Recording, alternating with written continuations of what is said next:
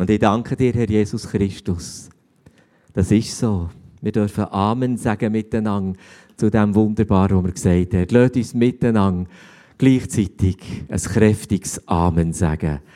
Amen. So sei es und so darf es bleiben.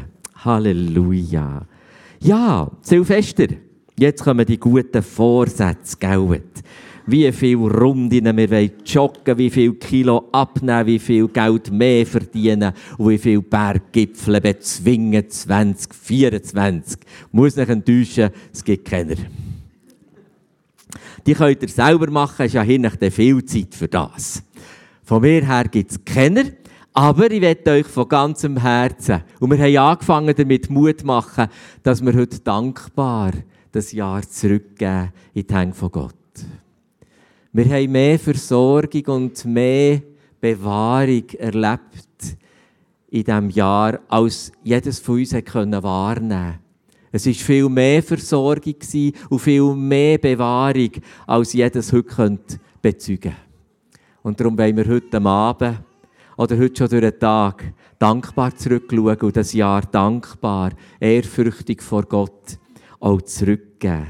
Wieder in seiner Hände. Wir wollen das neue Jahr in der Zuversicht, in der Zuversicht starten heute. Der Gott ist da. Und der Gott bleibt da, nach bei uns, mitten in unserem Leben. Und darum wollen wir Herzenshaltungen ändern, erfragen oder ändern, ableiten. Und zwar aus dem Buch vom Prophet Daniel. Wir werden die ersten sechs Kapitel umnuschen.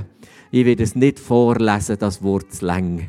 Aber wir wollen dort Daniel als einer von diesen wunderbaren Gottesmannen versuchen zu spüren, der uns Mut macht. Hey, was für eine Herzenshaltung dürfen wir mitnehmen in ein neues Jahr hinein. Und so soll es nicht irgendein Vorsatz werden, sondern ändern es Innehalten noch einmal am Ende dieses Jahres und sagen, mit welcher Herzenshaltung, mit welcher Kultur von meinem Leben, mit welchen Gedanken und Gefühlen möchte ich in das neue Jahr hineingehen.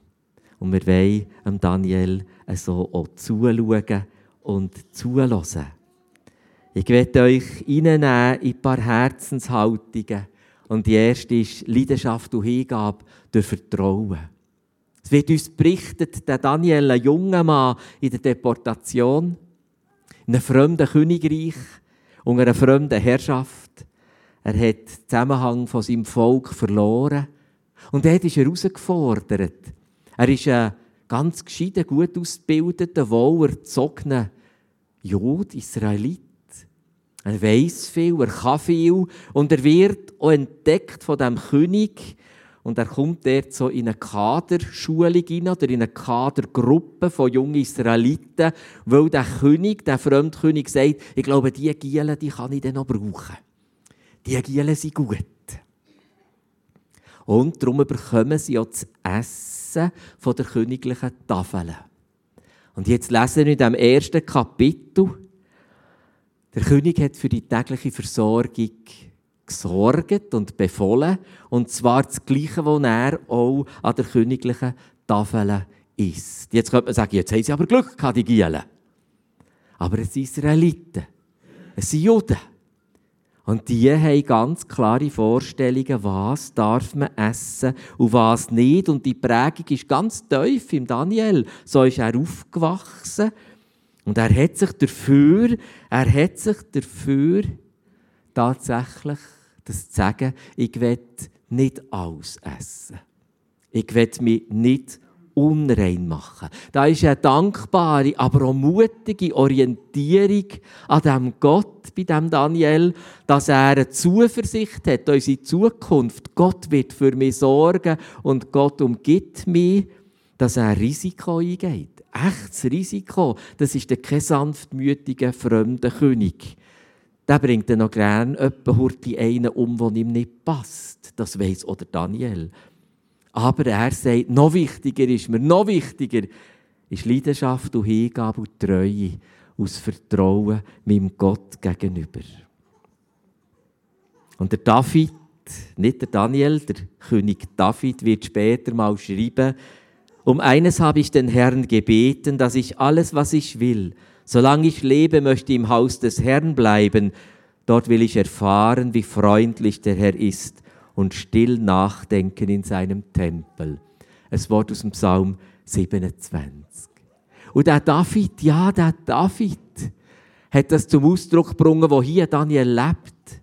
Lebt als junger Mann und er muss tatsächlich, wo sie können sagen, ja, jetzt essen wir mal nur Gemüse und dann tust du uns dann noch schauen. Und wenn wir kräftig und gesund sind bleiben, dann dürfen wir weiterhin Gemüse essen. Ungefähr so, ist ein bisschen frei übersetzt, gell?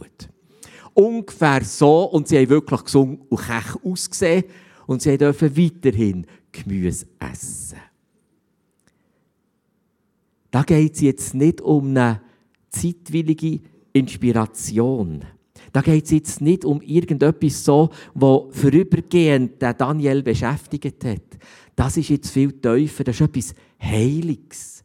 Ich sage dem Intuition. Da ist jetzt etwas, das gewachsen ist in einem ganzen Lebenslauf und es sich verinnerlicht in diesem Mann, in diesem jungen Mann, dass er intuitiv hat können sagen, das passt zu Gott. Das passt zu Gottes Volk. Oder hätte er intuitiv sagen können, das passt nicht zu Gott. Und das ist etwas ganz Wunderbares. Das ist eine Kraft, die Gott uns Menschen gegeben hat. Wir können intuitiv reagieren. Wir können intuitiv eine Sicherheit haben in gewissen Situationen. Das ist das Richtige. Genau, das passt, das machen wir.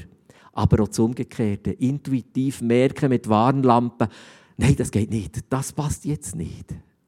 Und hier haben wir einen jungen Menschen, der eine Lebensprägung hat und eine Glaubensprägung, die sich verinnerlicht hat, dass er auch in grösster Herausforderung dem kann treu bleiben, leidenschaftlich, hingebungsvoll und treu. Es ist das intuitive Gespür, das passt zu Gott. Wir würden sagen, das passt zum Leben mit Jesus. Und das ist eine Herzenshaltung, die uns von wirklich wünschen, in diesem neuen Jahr, dass sie wachsen darf. Oh, bei mir auch. Dass ich darf innerlich wachsen und reifen in dieser Intuition. Das passt zum Leben von Jesus. Aber auch zu erkennen, nein, das passt nicht zum Leben von Jesus. Und der auch mutig und entschieden entscheiden kann treffen. Das wünschen wir uns. Das lesen wir hier von Daniel. Und es hat mal jemand gesagt, du hörst und verstehst das Heilige durch die Heiligung deines Lebens. Oder du hörst die Wahrheit durch deine Wahrhaftigkeit. Das ist die Lebens- und Glaubensschule. Und wir als Gemeinde haben die Möglichkeit, einander zu helfen, als Brüder und Schwestern, in dieser Heiligung Gottes Wort lesen, Gottes Wort ernst nehmen und entsprechend leben. Heiligung. Und wir haben die Möglichkeit, als Brüder und Schwestern, ah, nicht alle bei allen, das wäre Utopie, aber bei einzelnen vertrauten Geschwistern dürfen wahrhaftig sein. Wahrhaftig mit Stärke, mit Freude, mit Jubeln, mit Erfolgen und wahrhaftig mit Fehlern, mit Schuld, mit Versagen, mit Angst, mit Zweifel. Wahrhaftigkeit. Wir haben als Brüder und Schwestern im Glauben die Chance, einander dürfen in der Wahrhaftigkeit zu begleiten. Und das wird unser Ohr und unser Leben schulen, Wahrheit wahrzunehmen und Wahrheit zu spüren. Eine erste Herzenshaltung, die wir uns wünschen im neuen Jahr. Hingabe und Leidenschaft durch Vertrauen und Liebe. Wer weiss noch, warum die drei Freunde in Feuerofen gefallen wurden?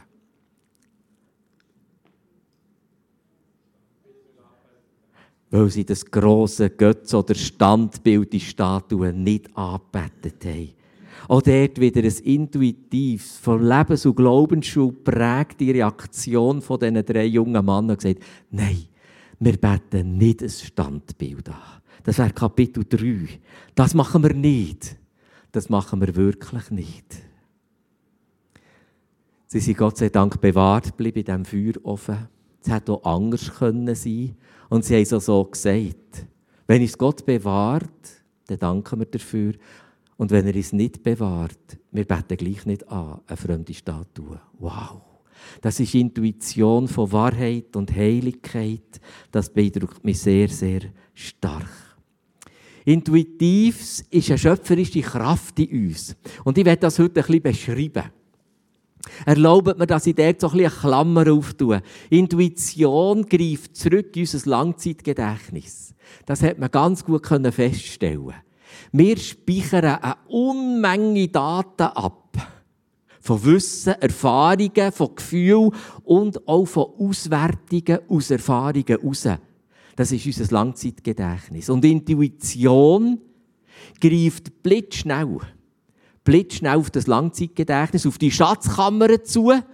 Und das gibt eben so eine ganz schnelle, das ist ein unbewusster Akt, das macht unser Unbewusstsein. Das kommt zu einer intuitiven Wahrnehmung, wo man plötzlich ganz sicher ist. Ich gebe euch ein Beispiel. Als junger Mann war ich ganz Ende von meiner Lehrerausbildung, bin ich in Bern an einer dicht befahrenen Strasse beim Fußgängerstreifen gestanden.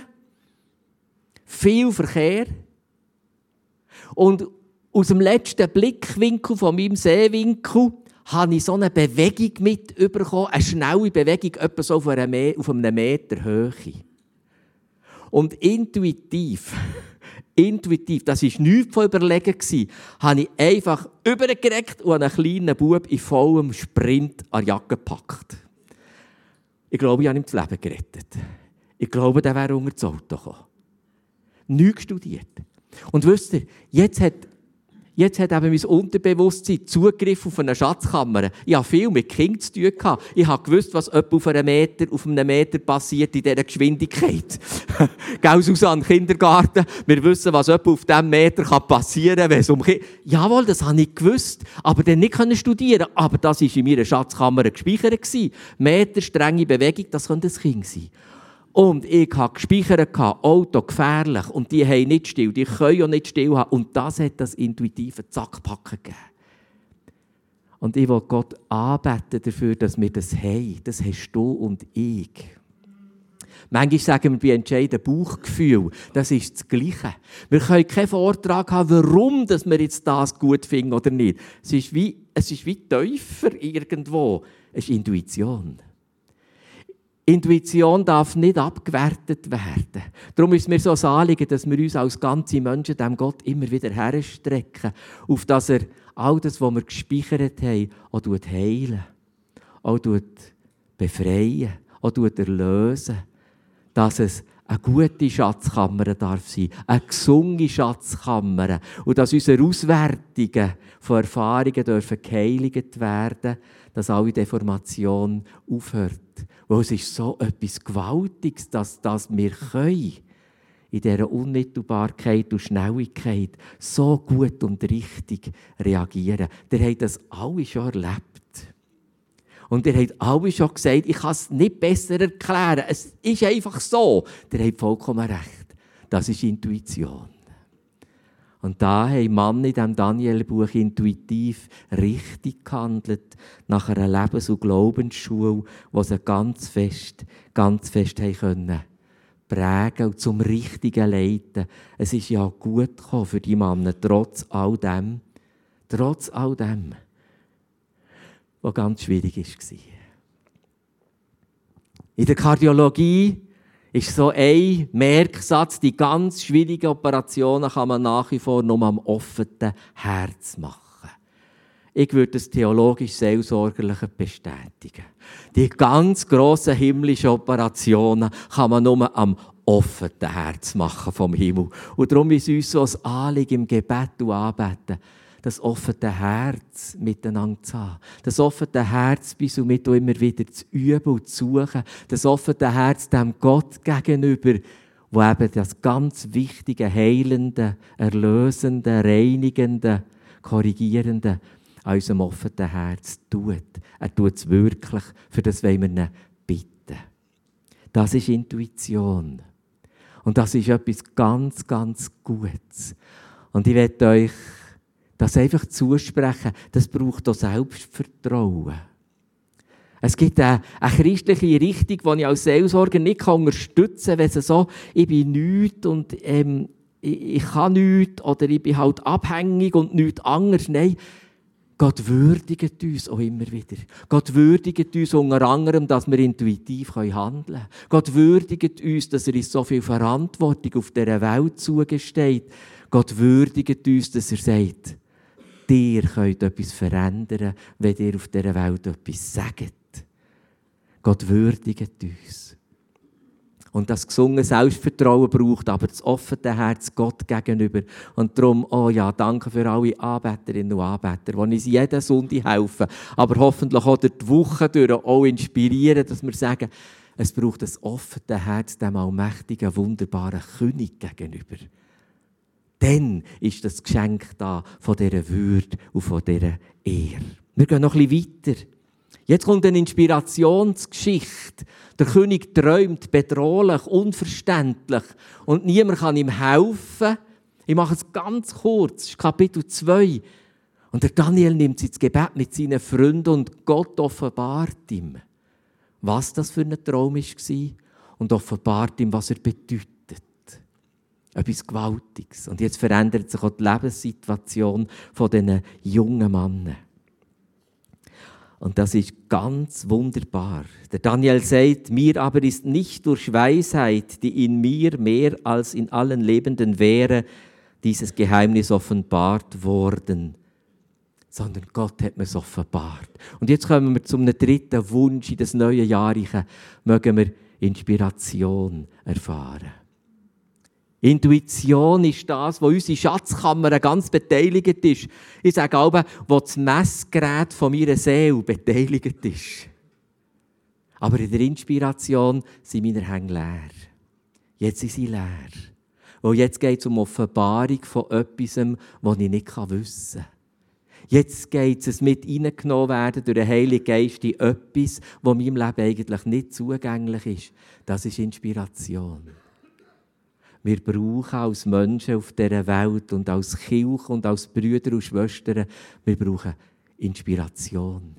Wir brauchen immer wieder einen Gott, der uns auch Geheimnisse offenbart, der uns mit hineinnimmt in eine Offenbarung von Sachen erkennen, die wir noch nicht erkannt haben. Das ist Inspiration.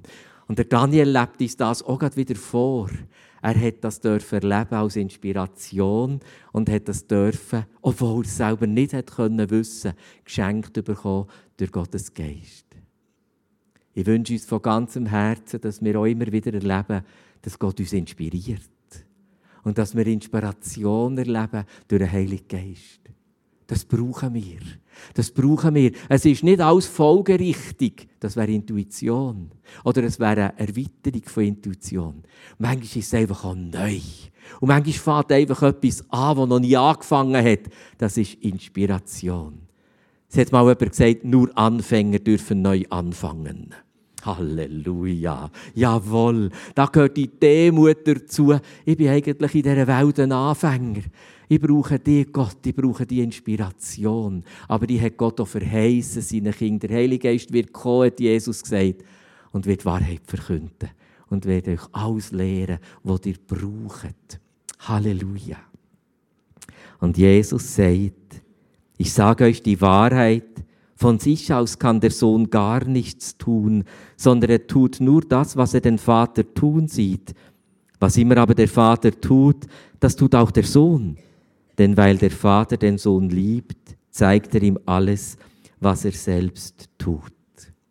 Das ist Inspiration. Das ist die Demut von dem Jesus.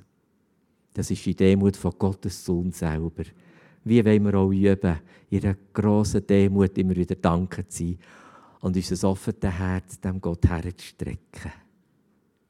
Wunderbar. Ich wünsche euch Inspiration in diesem nächsten Jahr, wo ihr dürft einander erzählen, Gott hat mir etwas gezeigt, das, das, das habe ich noch nie, das habe ich noch nie, das habe ich noch nie erlebt. Halleluja. Habt ihr das schon erlebt in Kleingruppen oder Camps oder Jugend oder R R, dass jemand kommt und dir einen Bibelvers zeigt und sagt, hast du das schon mal gelesen? Und wahrscheinlich sagst du, ja, das habe ich auch schon gelesen. Ja, aber das hast du sicher noch nicht. Hast du verstanden, was da steht? Das ist Inspiration, wenn es jemand packt im Bibellesen und dem einfach wirklich Glockenschau und Rakete und Licht und alles aufgeht. weil er inspiriert ist ab einem Wort von Gott. Wir wollen miteinander beten für Inspiration. Inspiration, wo Gott uns offenbart, was wir selber nicht können wissen. Und warum ist der Daniel in die Löwengrube gefallen worden? Er hat nicht gefolgt, das ist mal richtig.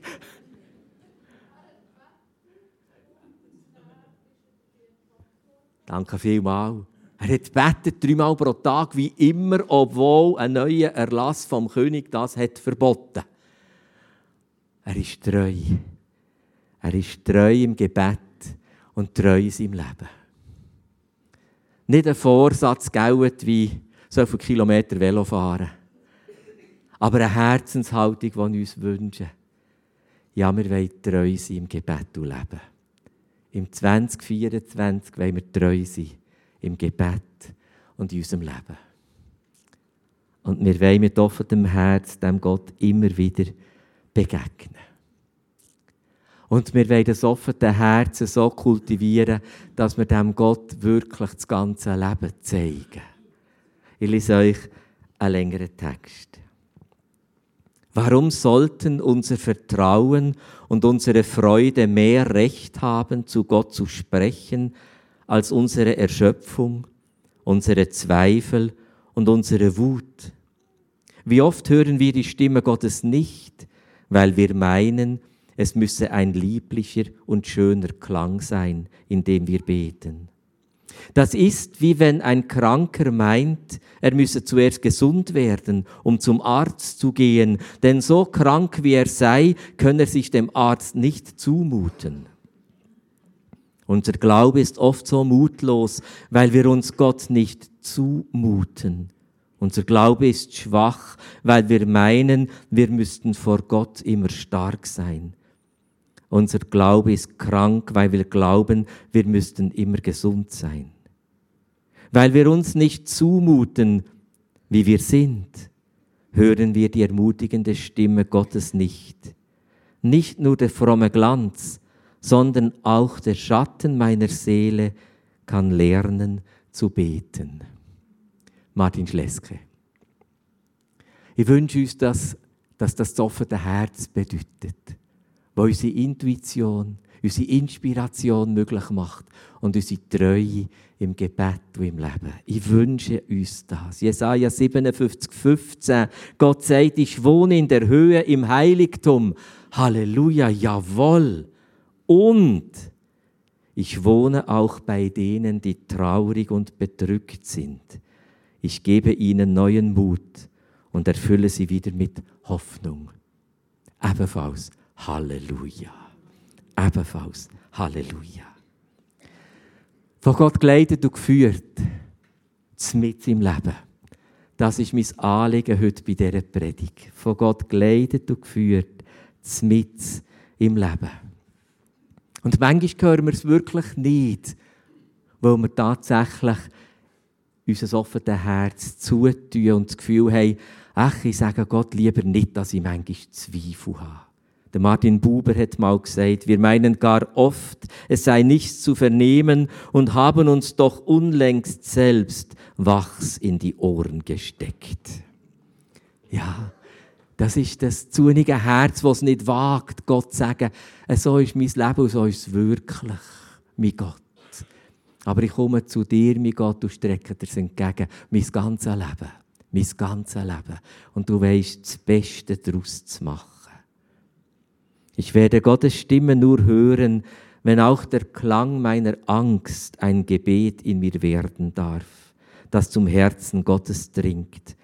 Und wenn der Klang meiner Sorgen zu einem Gebet wird und wenn ich meine Bitterkeit und meinen Schmerz vor Gott ausschütte wie einen Krug voller Tränen.